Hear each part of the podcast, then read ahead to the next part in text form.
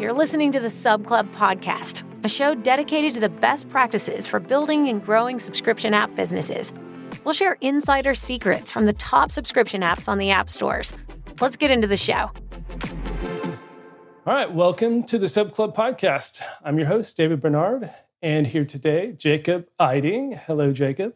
Hello, David. It's always a pleasure to be here. Always a pleasure. Uh, today, our guest is Leon Sasson, co founder and CTO at Rise Science, a company dedicated to helping people overcome sleep challenges, feel better, and be more productive. Since its inception in 2014, Rise has primarily focused on elite athletes, helping some of the top NFL, NBA, college football teams with their sleep. But in 2019, they decided to enter the consumer subscription space, which became even more important in 2020 as COVID challenged their B2B model. Leon and the team at Rise went from no experience in consumer subscriptions in late 2019 to well over $500,000 in ARR today. So, welcome to the podcast, Leon. That's uh, that's quite a story and a lot of fun stuff to dive in there. The transition, a lot of apps go kind of B2C to B2B, and like that's really fun. But nice to have you on the podcast today.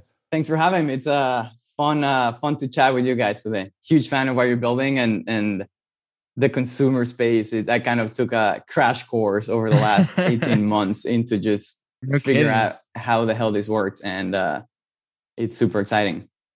Yeah it's great. Well why don't you tell us just a little bit more about your uh, your background? Like th- this actually you and i've talked a couple times but i've never never gotten the full story of like what what brought you to to rise. And have you been there since 2014 so you co-founded and been there gosh what's that almost seven eight years now yeah, I mean that's it, has been a long time, but it feels like a couple weeks. Uh, yeah, I mean we really started like me and and my co-founder CEO Jeff. We were good buddies in college, sort of start, studying engineering together uh, back in Chicago, and we were like tired all the time, trying to just like you know you have fun in college, we're trying to just do like aggressive engineering school and learning stuff. So you're kind of like always tired you know, staying late, waking up early, all that, the classic stuff. And we just went down the rabbit hole of trying to figure out how the hell do you stop feeling tired? And it, it sounds almost like too obvious and too simple, but it's turned out there's a lot of science and turns out there's there was this whole field of sort of sleep and performance and just sleep in general. So we just went super deep around starting doing research, independent research with professors, back Chicago had a ton of really good sleep labs. So we just started learning all about sleep. And it was very clear, you know, back then my my sort of I was a type A person that I was always would tell my friends, hey, I only want to sleep five hours a night because I'll sleep when I'm dead. And then after all this research and just reading the science and the papers, like, right, that's the wrong way. My, my body is sort of tricking me. I just need to sleep well. And it's going to pay off so, so much. Um, so long story short, we started doing a bunch of research and published a couple papers showing, you know, it was like early days, 2013. This was before we started the company. That even tracking sleep was pretty hard. Like Fitbit had only the thing, the, the actual the clip-on device that mm. you would put on your belt, not even the wrist. This was ages ago. a long time ago. It feels like a long, long time ago. But so the market had changed a lot. And through our research, we got in touch with a bunch of basically sports teams and elite sort of coaches and that kind of world. And they all were coming to us and saying, hey, sleep is extremely important for our players, our athletes. How do we squeeze more performance out of them? How do we help them kind of perform better at football, basketball, whatever they cared about? Um, so that's when we actually launched the company. And it was a software sleep solution plus a hardware device. So just how do you help an NFL pl- team help their players sleep better and use all that information to just the players they can feel better they can play better um, and we spent a few years building a business there. It was super fun because the product was consumer friendly because imagine you have like all these nfl quarterbacks and nfl head coaches mm. using the product you know so it needs to be a solid app. But then there was a lot of enterprise packaging around it to sell this thing to large teams and universities and that kind of world. And really wasn't until 2018, 2019 that we were ready to take on what we built and say, hey, we know this works for a few thousand athletes really well. how do you help people understand that the most important thing you can do for your health and energy during your day is sleep and how do we take what we build and take it into the mass market whether that's kind of b2b more traditional companies or the consumer world and covid i think really accelerated the transition where we decided to go full on consumer subscription because it was so clear that we had a product people loved and we could scale this this thing and getting consumers to actually pay and get a ton of value from from it. So that's sort of the the story in a, in a nutshell. That was pretty well summarized. How, what did it take for you guys to? I mean, because the the the app itself is this this whole experience, right? How similar are what you guys were selling on a B two C on a B two B model to these teams to what ended up on the App Store? It was roughly the same product. Like we never had sort of like two things. We did rebuild uh, and the biggest change was that we had to, we decided to move away from hardware. So at one point we were sort of sourcing hardware from Europe and, you know, it was an under the mattress sleep sensor, but the core product, you know, 80% is the same thing. Um, but in the B2B world, you sort of have a lot more either hand holding and, you know, you need reporting for the, the buyer and sort of a lot more moving pieces to get it to work. Um, and sometimes in B2B, you can kind of be a little less polished because you mm-hmm. can fix it with a quick email, with a quick phone call. Whereas when you're having thousands of users, if it's not the, the level of polish or it's not sort of button up, it's just not going to work. So I, I think the, the level of polish and fixing that last 10% of issues is definitely more important and took us a bit to, to refine but the so, core experience was the same so you guys had an app on the app store for for your b2b clients where you would say like you'd sell a contract i'm asking because there's a lot of david will attest there's a lot of our users who are kind of talking about doing the opposite right like what does right. it take to kind of transition into b2b um, which may or may not be the right call depending on your business and your segment but like um, so do, do, you had an app on the app store and then you would go through the enterprise sales motion and then they would get the app that way? Is that is that how it worked? That's basically how it worked. We had an app and you couldn't actually sign up to it as a regular, you know, person that would install the app. Right. It would just be a, a login page or whatever. That said, we use, and this is something that for product development, we would actually drive cohorts of users to our app hmm. through Facebook or whatever marketing source, uh, small budgets, but if you have, you know, one of our core ways in which we build product is talking to a lot of users. Uh, so we roughly had maybe 100 users every week when we were developing a lot of the product. And for that, having the App Store helps you just have enough users that you can not only look at the analytics to see how, you know, where they're getting stuck and where they're getting confused, but just having people you can literally hop on a Zoom and talk about their their issues with sleep, what they care about, what have they tried, you know, and we probably spent six to 12 months refining that via this app that was in the app store, but you could not really sign up for it. Um, That's awesome. Until we opened the, the floodgates. And, That's really nice. Uh, yeah. Like a lot of apps don't have the luxury of that, right? They, they have to just launch something, you know. I, I and I would I would suggest anybody who's like in that pre-launch phase, if you can get some situation like that where you have a trickle of users and you can start to make decisions integrated with user feedback, that's so much better than flying blind and like driving towards a. I mean, I think you need to. Early on, we would we would do it on TestFlight really, which mm-hmm. was a, you know imagine driving people through like a Facebook campaign on like a Facebook ads campaign. Oh, oh, you would send Facebook ads to to a TestFlight wow. campaign. Sometimes, well, it was like literally to like a survey, like a Typeform, just to see, if, hey, are you the right person? Because sometimes, like you know, you're like, hey, totally the wrong user for user. We don't even want you on the app. But we would definitely send sometimes up to TestFlight and then we would put it in the app store. Um, and I know one tactic that honestly I didn't know existed when we were doing it, but doing it in another country. So in the app store, you can kind right. of like launch in mm-hmm. Australia, like another, let's say if your app is English based, you can, there's a bunch of English countries. So you can launch in Australia, New Zealand, UK, sort of Canada. smaller markets to test yeah. ground before going, going live. Um, but now I learned that after the fact from from a bunch of pros that do that before launching a major. Nobody talks about it, but yeah, it's yeah. kind of a it's kind of a pretty uh commonly it was used a lot in uh I know when I worked on free to play games, definitely like you would launch in a small market and optimize before going going broad.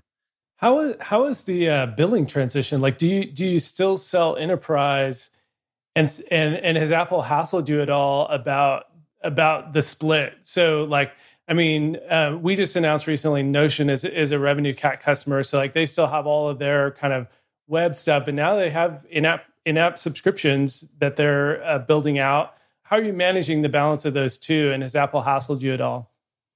Oh boy, that's that's a good one. I mean, we're, saying the transition, we basically are full on consumer. So B2B okay. is almost like a legacy. And and we do have long-term plans for how that fits in into large scale healthcare and sort of medical providers and that kind of world. I think it's it's gonna be because I mean sleep is so impactful. So that yeah. that's sort of a no-brainer. Um, so I mean, Apple did it wasn't really a big problem because we would sell sort of fully outside contracts. Um, right. And I think, I mean, the Apple review process is sort of this, scary thing and always gets in the way. Oh, I'm sure you got hung up all the time, right? Where they were like, get hung up all the time. But back then, you know, a good explanation of like, you know, hey, these are like paid outside and and back we, we for enterprise customers we do have a much higher level of service where yeah. we literally would talk we would have sleep consultations um, where yeah. you know we would hop on a half an hour call and talk about how sleep impacts their life and their work and what changes they need to be making and have regular check-ins so with that explanation apple doesn't really get in the way because we did have truly a you know added service on top and we had sort of all the enterprise features um so luckily that's mostly in our past but the billing nice. stuff it's always uh the Apple review process, I think, is, is fundamentally broken. But yeah, well, we, can all try to, we can all try together.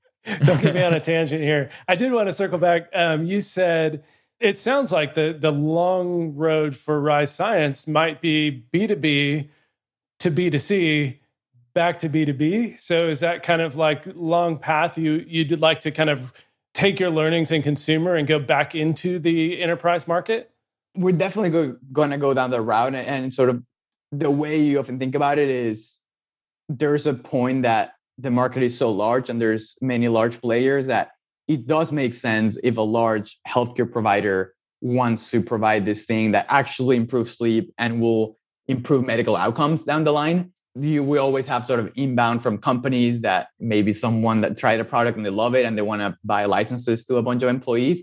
So I think there's a b- bunch of natural points, but what we feel extremely strongly about after seeing the traction and the user love is that if it's only a consumer product, it's going to work really well. So B2B yeah. is just a yeah. way of of reaching more people on a deeper market um, and kind of reach consumers that maybe you wouldn't reach otherwise because maybe you know there's still a ton yeah. of people that are not comfortable paying for apps. I think luckily that segment of people is shrinking because more and more people are getting used to subscriptions and digital services, but there's still a bunch of people that um, we could reach through other channels that likely would not subscribe via the App Store. Uh, so that's kind of how we're thinking about it. But the next good chunk of time, we're 100% focused on on the consumer subscription side.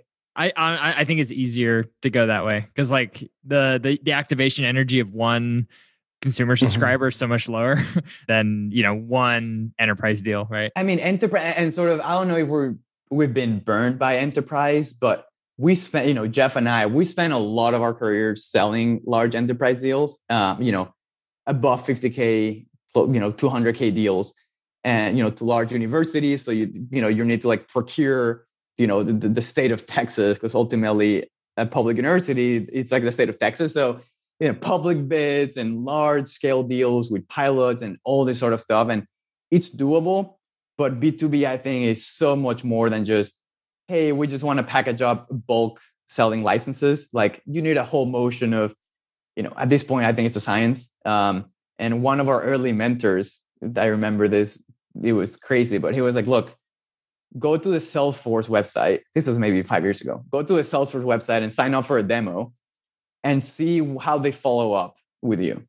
Uh, and you're going to get a call from an SDR that's going to ask a bunch of questions and tell you what your problem is and put you in a bucket of like how to follow on and how to actually have you try the product and qualify you as a lead. And and he just told me that to to share how how much of hey Salesforce is the best company in the world, arguably, is selling software, and they have this to assign. And so that's basically what you need to build if you want to do B2B well. And that's not only expensive, but it just takes real focus. And, and we did it for years, right? So it was great, but I don't think it's the kind of thing you can do on the side to just make a couple mm-hmm. bucks like mm-hmm. oh it's you know uh, i'll do it on my spur side and sell a couple licenses or, or, we'll tack on yeah let's tack on some sort of like program on top. You need to figure out who's the person that buys your product at a company and what do they care about and what do they need to justify as the budget. And, and if you do it's great because they can pay way more than consumers. And i think yeah. that's sort of the holy grail right? You can sell the same product more expensive because they have they get more value as a company because they get real profits from it. But you need to do a lot of the work of finding the people what makes them an ideal customer how do you reach them and that's that's fun and there's professionals doing it. I don't think it's the kind of thing you can do on the on the side. yeah. Unless you're sort of the the slacks of the world right? Like there's a couple companies that are either get lucky or just go insanely viral and it's you know have the have a company is already using your product and they're like banging on your door like hey I need to pay for this because we have, you know, a thousand people yeah. using it and it's a security risk. As you're talking about the B2C to B2B motion, like I don't know exactly what that looks like, but I can see that becoming more of a thing where I don't know how the the relationship with an app like Rise goes into the enterprise, but if you reach your critical mass, I think Calm is kind of doing this now. Like mm-hmm. you have mm-hmm. enough probably usage amongst your your employees like hey we offer it as a perk right and then you you get some sort of um you know I, I i think there will be like analogous to slack some more bottoms up motions on this stuff. And then the the you know who who the pair is and what you know i think we'll, we'll see how things get creative talk about like a big system like kaiser health or something like this. Like they might not necessarily even need to pay for your product themselves. Like they could just say like, hey, we should be recommending like they could just pick a preferred provider and say like, hey, for anybody experiencing sleep stuff, we have a relationship with this company and like we like their product and we think it's good and we should recommend it to our our patients, right? And then still let the consumer actually make the buying decision, which might be beneficial in some cases, right? I'll be interesting to see how you guys re re-explore that or if you don't like forget it we're just gonna stay consumer to to the moon yeah and i think you're right but but sort of going back to the calm and headspace are both very aggressively going into launching their b2b products and it's doing really well but it's not a thing on the side. Like literally they hired ceos yeah. that are enterprise people that know how to sell into enterprise. So it's almost like fundamentally they're investing proportionally the right amount of money because salespeople are very expensive. And if you want to sell subscriptions at five bucks a pop, you know it's going you need a lot of enterprise people to sell that really well or you need to be extremely viral. So i, I agree but it needs the right level of um, you know you, you don't end up having kaiser permanente recommend you as a provider without a ton of work and a lot of meetings and someone yeah. that knows how to talk to kaiser permanente and that's yeah. but i agree with you it will happen and it will happen more and more this is something i'm really hoping the app stores actually start addressing better because you know, like if if Jacob wanted to get Rise Science for all the RevenueCat employees, like what a pain in the ass. Like he would just have to say like uh, subscribe and get reimbursed or whatever. Like for for you know thirty people now, like it, there's just no like easy way to do that. But I think the app stores, like if you think about family sharing, like if you kind of squint, that maybe looks a little bit hmm. like what kind of a business purchase could be for small businesses.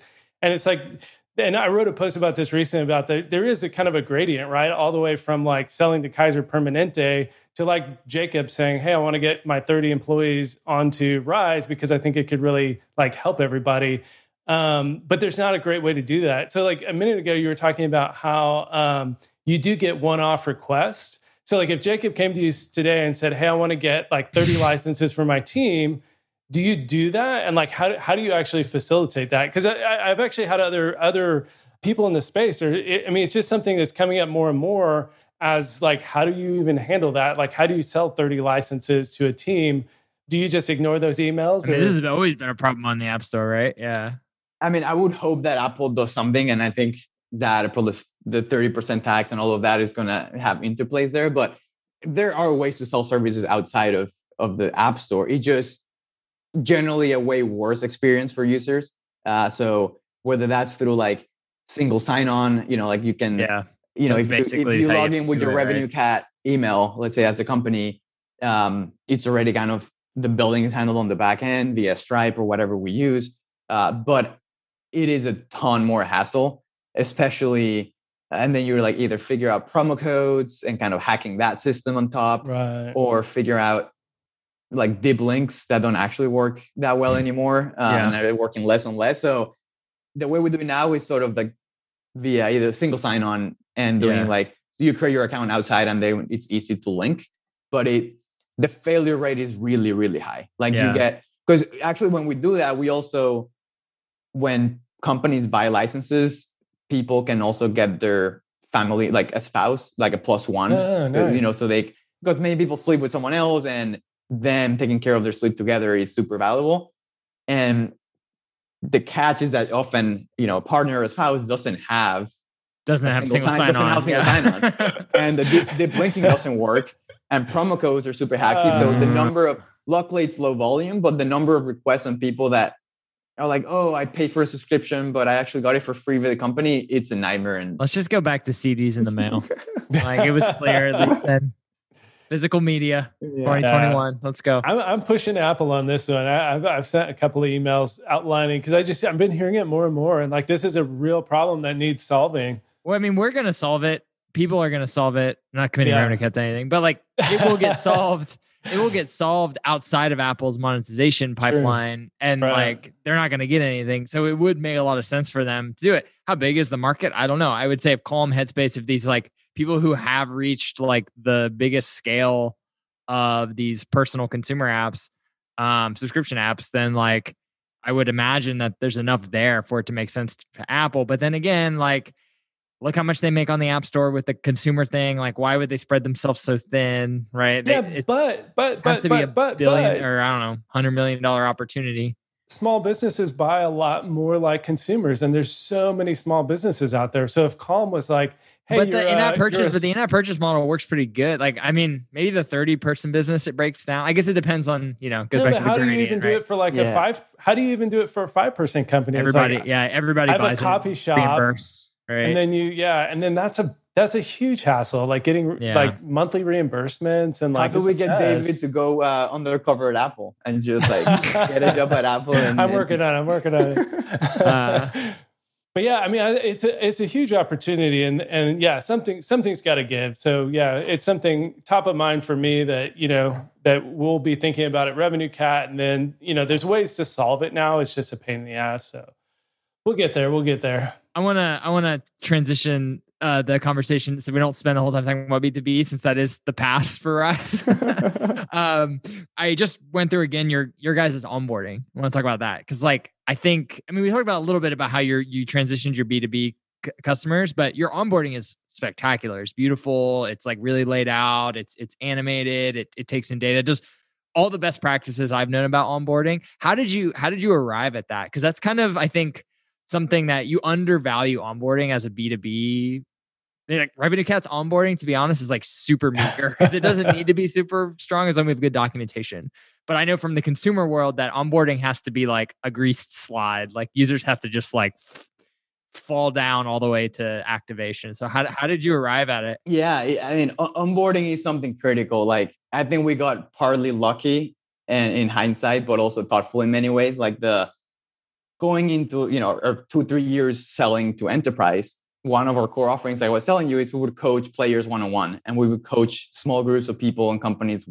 you know, telling about sleep and and really you had two jobs to do back then. You you had to like convince the people in ten minutes that sleep is this incredibly important thing, probably the most important thing in kind of their health sphere that they should care about because it affects, you know, if you're a football player, it affects your speed, your accuracy, your all that thing. If you're a worker, it affects like literally your motivation and how good you are at picking up the phone and you know making phone calls, successful like sales calls.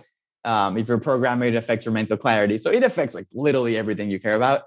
Um, so you have to convince people that sleep matters, which could be hard to do. And then two, you need to explain once that's done, you need to convince them that you're there to help them solve the sleep problem that they may not know that they already had. And that was sort of we really refined how we would do that in person in sort of small presentations so we really tried emulating a lot of that in our first onboarding. And what we knew was sort of always different is hey, the job of the onboarding is never to show people how to use the app. Um, like kind of like back to when you would get a an old, you know, flip phone, like you had instructions and you had to figure out how to use it. Like and the you know the, the story with the iphone that came without an instruction manual like people don't really want a tutorial like if you need a tutorial it's too complicated but people they just want to know how what you're doing and what your product is doing affects their lives and why they should care about it. So our onboarding was really designed to solve those two things which is education and then convincing that this is the right thing they should do. And i think during that time like captivating people and treating as like content that should re- like you should take away and almost like be like holy crap that changed my life. And i don't know if that's true of all the apps but for us that would be the the reaction we would have when i talk to people one-on-one about their sleep and how it affects them they would be like no way. Like you're kidding me. That's that's how it works. And how do we convert that into you know screens and designs into a, a phone that they can do during their time? And uh, i think that's generally how we think about it. And there's a couple it's funny that you mentioned best practices because for the most part i'm a big believer in you know most things you should do best practices because that's why they're best practices because everyone there's a else lot of prior art out there right there's prior art don't from. try you're not smarter than a lot of other product people and designers that are solving the same problem but at the same time a lot of best practices are all about specifically for onboarding, they are all about, hey, reduce the number of screens, lower the friction, like get to the home screen faster. And for us, like we test everything and we am happy to talk. We should talk about testing in a bit. It's on the list. But but more and more we found that if your content is good and what you're showing people and giving them the right information that actually is relevant for them, fewer screens is not actually better. Like in fact, if we can do something that creates more value, whatever that means, creates more value for the user, but that requires more friction, you know, like one more permission, one more text to explain. We're going to do it. We're going to add the friction if it's going to give us like a more mind-blowing experience. And that I think can be a little controversial because it's not about zero friction because then you end up kind of like okay, just go straight to the home screen, but then people don't really know why this matters to their lives. And mm-hmm and the reason it matters is, I mean, for consumer apps and a lot of these apps, like all of your churn is going to be on day one. So if, if you don't have them doing onboarding, it's going to be really tough to get them back to to pay attention to what you're saying because they gave you a shot and and you need to take it when they're downloading the app. I think the key for your onboarding though is that you match intent to friction. And I think part of the reason best practices around onboarding are are to reduce friction is because people come into so many apps with such less so much less intent and so and that's why fitness apps actually do a really good job with long onboarding because people come into a fitness app with a much higher level of intent so i think it, it, like you just have to match that but what's so amazing about your onboarding i, I just went through it again last night i love the way you you like set this thing up where it was like hey, what if I told you there was a drug that could make you feel better, you know, give you energy, do this, do that? Like you set it all up, and then you're like, well, really, there's a fundamental problem here. And then the next screen is like, that problem is sleep debt. And then there's that big button like, what is sleep debt? and then it's like collect my email right. and, and I, mean, I went I like i've like i've like paid attention to sleep and like read about all this for like like a decade and like I got to that screen, I was like, heck yeah, I'm giving him my email. I want to know more about sleep debt. it's so brilliant. Nothing says nothing says we've sold enterprises like a like a build up sale like that, right? Like that's amazing. you know, you you plant the seed, like open the question, like get the somebody to engage. And, and, to be honest, like this is where like the best practices like sometimes fell short. Like yeah. I'm all in the camp of collect the le- less, you know, as few information as you need to provide a good experience uh, but then you sort of get to a point of view of the users, and if the information you collect is useful, it's sort of people are happy to give you permissions, and so being a purist there is sort of tricky. For example, the email one I think is a good example where a lot of people would tell you, hey, if you can remove the email, maybe do it post sign up or like post onboarding, sure, it's going to improve things. But we, I mean, we tested that because we test a lot of things that we do, even though we have an opinion and then we test it to make sure that it's true. And people that are not going to give you the email at the beginning, they're probably not interested enough. And yeah, yeah. they may get to the end, but they're like, well, they don't want to pay anyway. Um, so we found way less of a hassle if you ask the email up front than people that actually sign up without the email and then subscribe and then they're like oh how do i find my account back good luck because like you're a random id in some database and we have no way of connecting yeah. you and getting your data back so it's sort of tricky but but it was great though how you like you built up the intent and then you added friction and then you built up intent it was like you built toward that moment of friction because entering an email is absolutely friction but it was just so great how you like nurtured intent along that path so that even though it was friction, the people who are going to enter their email are going to enter it there if they're going to enter it at all. So yeah, it was just, it was fantastic. And on the intent conversation, I think that's a one of the challenges often, especially for something that is very sleep related, is that it really depends the time of day that you're using it for what your intent is. Mm. Um, some people think that the sleep app should be used right before bed, maybe for like a sound session or relaxation or something like on that category. But some our app is also designed to be used during the day to help you understand how your sleep affects your energy during the day. And that's an area that figuring out the right intent is tricky and we're still working on improving. But I think sort of for us, we found that it, it, it's helpful to keep that in mind, but also not get super bogged down on the only thing that matters is crafting, like getting you as quick as possible to the onboarding. And I think yeah. that's not true for a lot of utility apps. Sometimes it's like, hey, all I want is a scan PDF into text, and I want to do that as soon as possible. Whereas for us and a lot of kind of fitness and education apps, it really matters that we get the trust of the people and, and kind of stand out so that they then stay around for the long while with you. Yeah. So I do want to talk about like your your testing process, and it'd be actually kind of fun to talk about your testing process in context of this. So like, what are some of the things that you tried with your onboarding that failed? Eh, like, what's your stack to to measure and understand why it failed? and then then I and then I really would love to hear some of the like failed tests because because you know you kind of see the finished product and and that's where you were saying earlier like a, a, lot of people just copy best practices or you go to a fitness app and you copy the typical fitness app thing but you didn't see the like 50 attempts that that fitness app had and you don't understand the intent of their user so I'd love to hear some of the, the, the failures that brought you to this point and then how you measured those yeah I mean testing is key to how we figure out the product side. But I would even step back like one, like I truly believe that testing is not going to make a great product. Having a really good A/B testing organization and a team that can A/B test is not going to lead to like the best product ever. So way before testing, like we care a ton about, like I was saying, like 100 users a week, actually getting on Zoom calls, which sounds crazy, you know, or uh, my, my PM really and a product, a hair product and designer, they spend a lot of time literally talking to users and we put gift gift cards out. Um, so it takes a lot of time and kind of almost like a humility of just, hey, we don't know what's going to work. We don't, you know, and whether that's actually getting feedback on the app or also walking them through proper user research on screenshots and, and designs, all the way to talking to users unrelated about the app and just trying to figure out what have they tried for sleep and what worked and what didn't.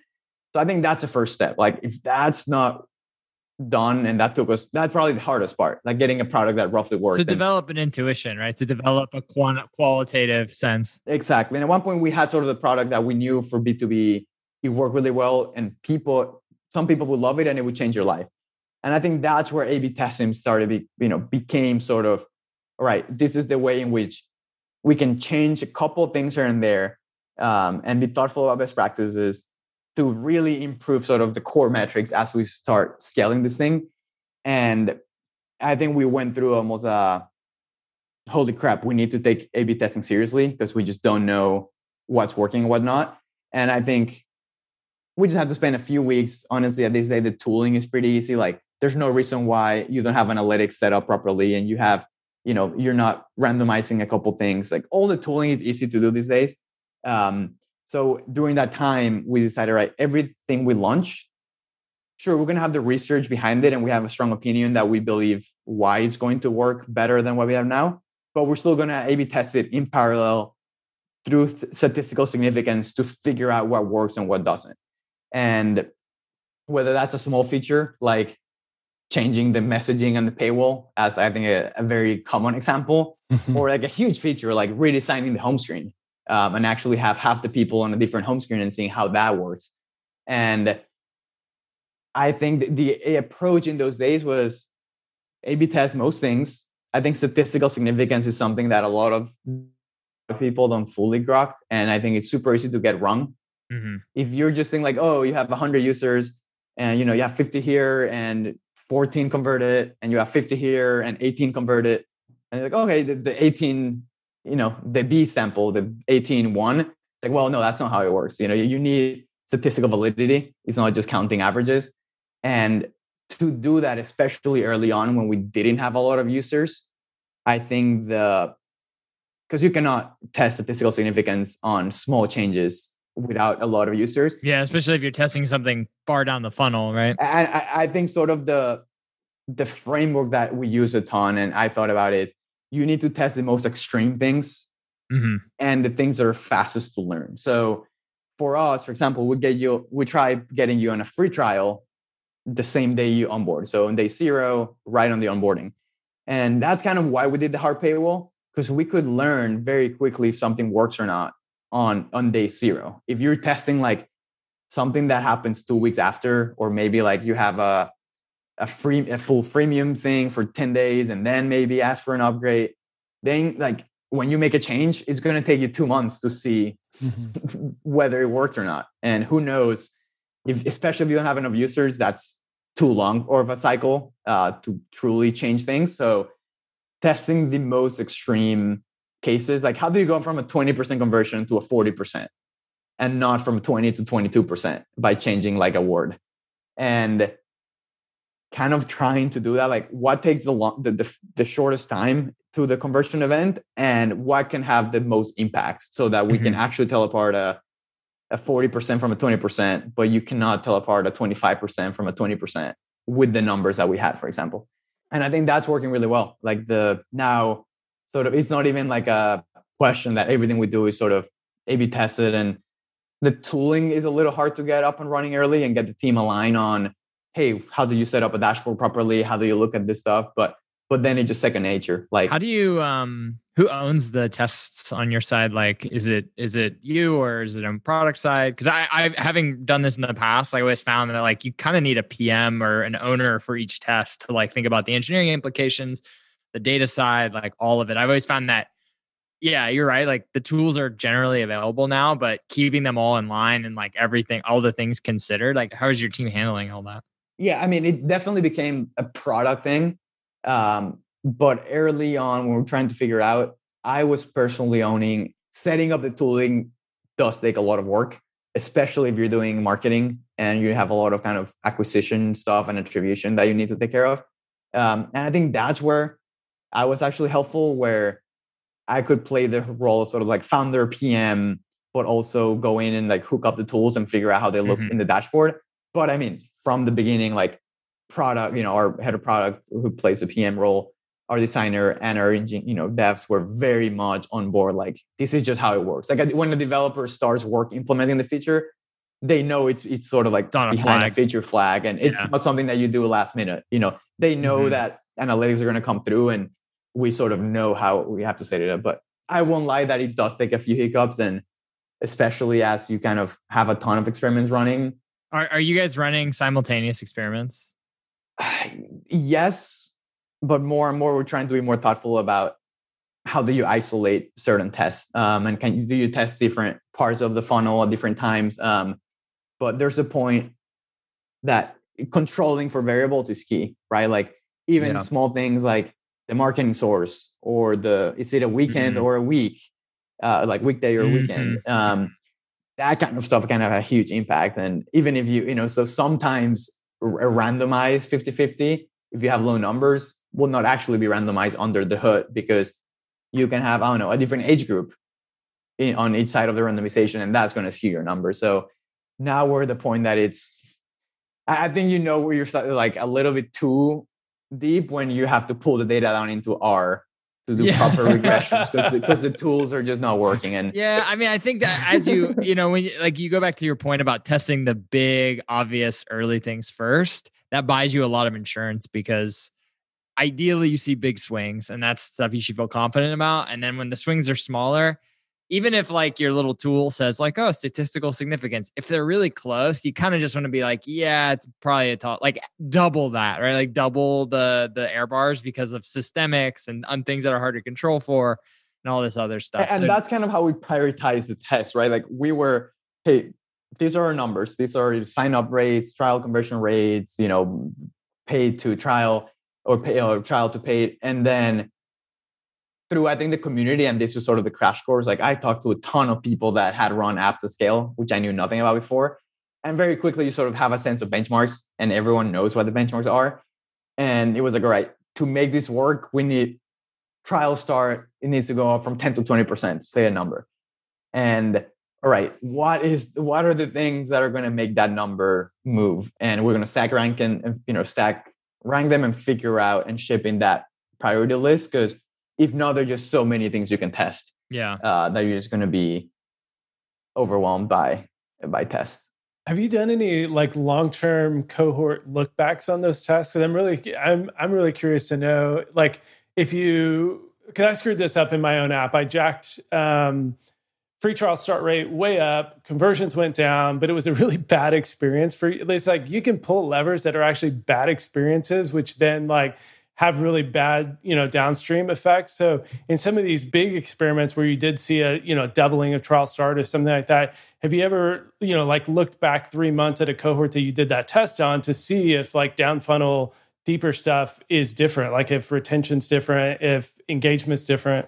We do. And one of the things that I'm trying to figure out is how do we actually rerun tests after the fact as well to like double check mm-hmm. them, especially as like, you know, now we have an order of magnitude more users and the composition of the user has changed. So what mm, happens when we rerun the test? Do we get the same yeah. information? But to answer your question, I think that's where like product values matter. And we really we start with what we think the change should be and test right. to basically, basically check if it works or not. And sometimes we roll it out and sometimes like, oh no, we were wrong. And people don't actually want that.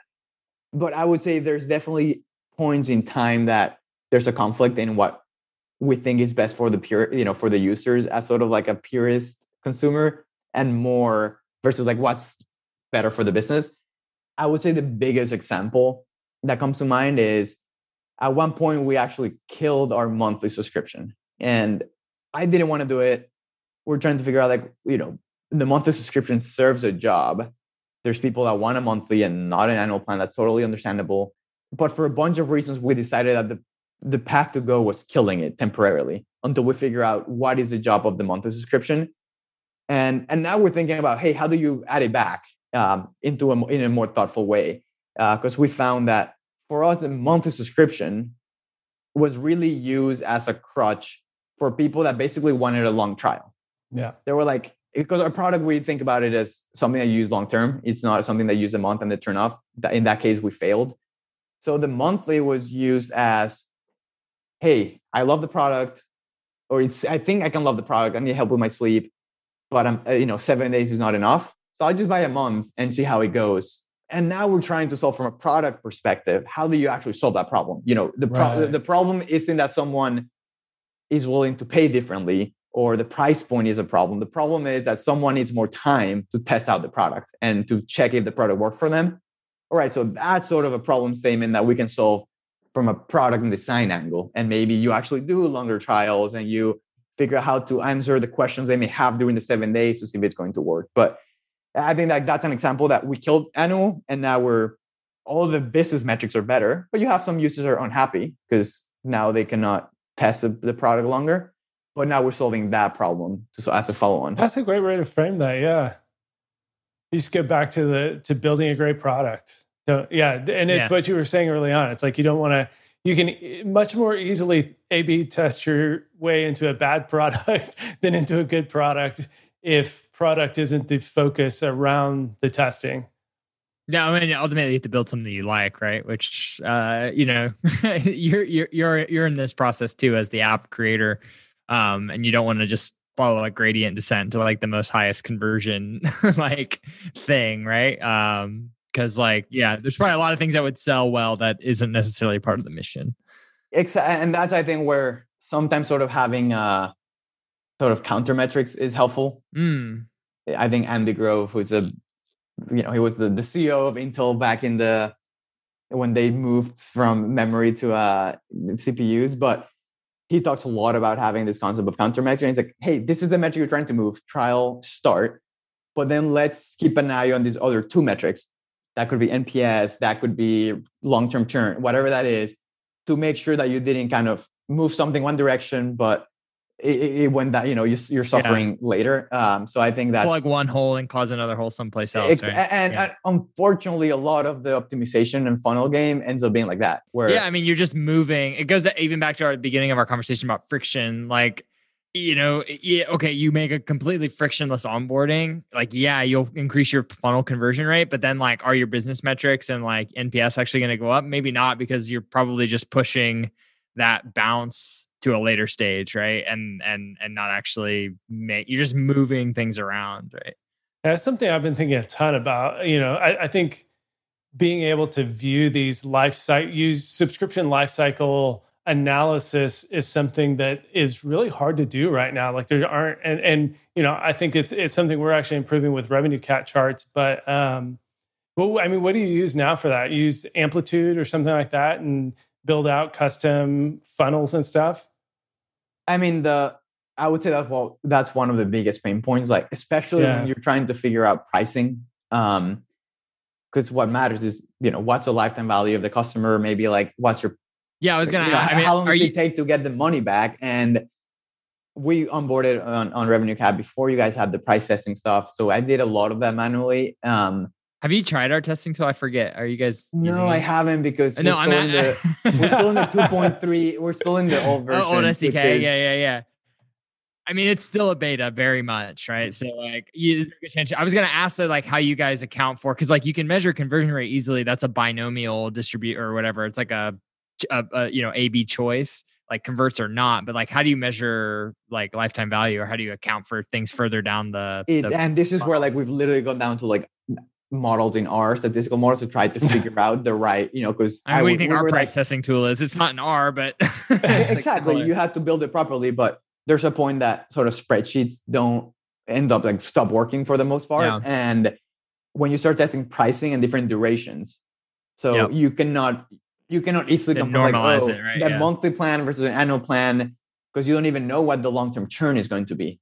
Um, and I think that's where we had to you know do a lot of the like I was saying back, talking to people in the space and saying, you know, talking to people at Calm and Headspace, hey, what's your year one retention? Yeah, like I want to see uh, what the what the best numbers in the world look like, and how do we get some some heuristic to try to figure out like, hey, is month one product usage a good predictor of you know annual year one subscription retention to try to estimate LTV and getting some error bars. And I think that's something, you know, both myself and my head of product have a background in statistical work. So I think it was easier to pull off, but it's super tricky. I would say it's yeah. it's work in progress. And back to the previous point, if you don't clearly have an answer, almost like the right. statistical significance, like if it's not like obvious that it's better, then it's probably not better. And if it's not obviously better, always and and just generally default to what's like better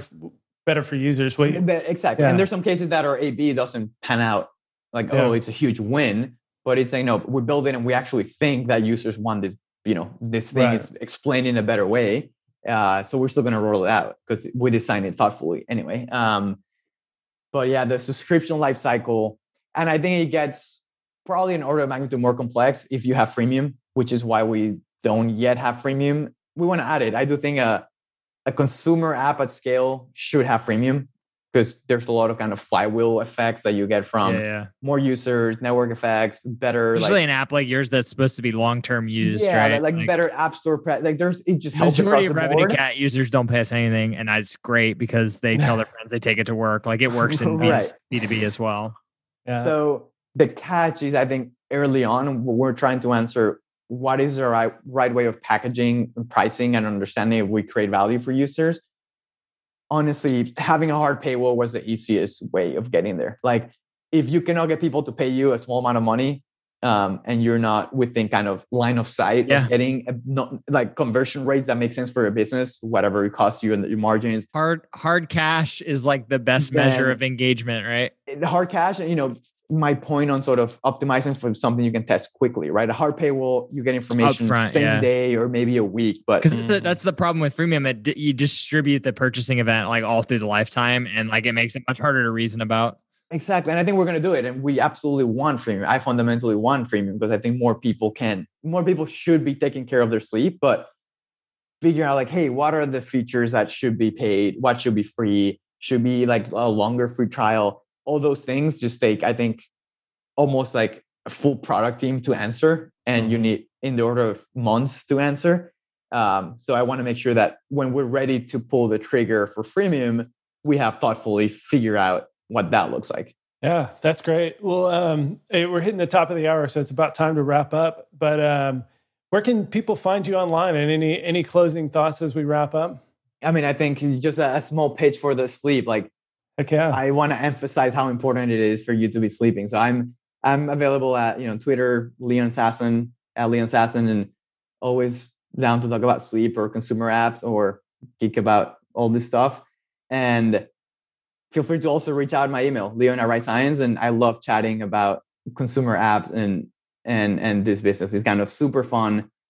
Um, I've been jamming with a bunch of other people that have apps, and the, the sort of cross pollination is incredible because I knew nothing about it two years ago, and now I wouldn't say I'm an expert, but I'm probably average.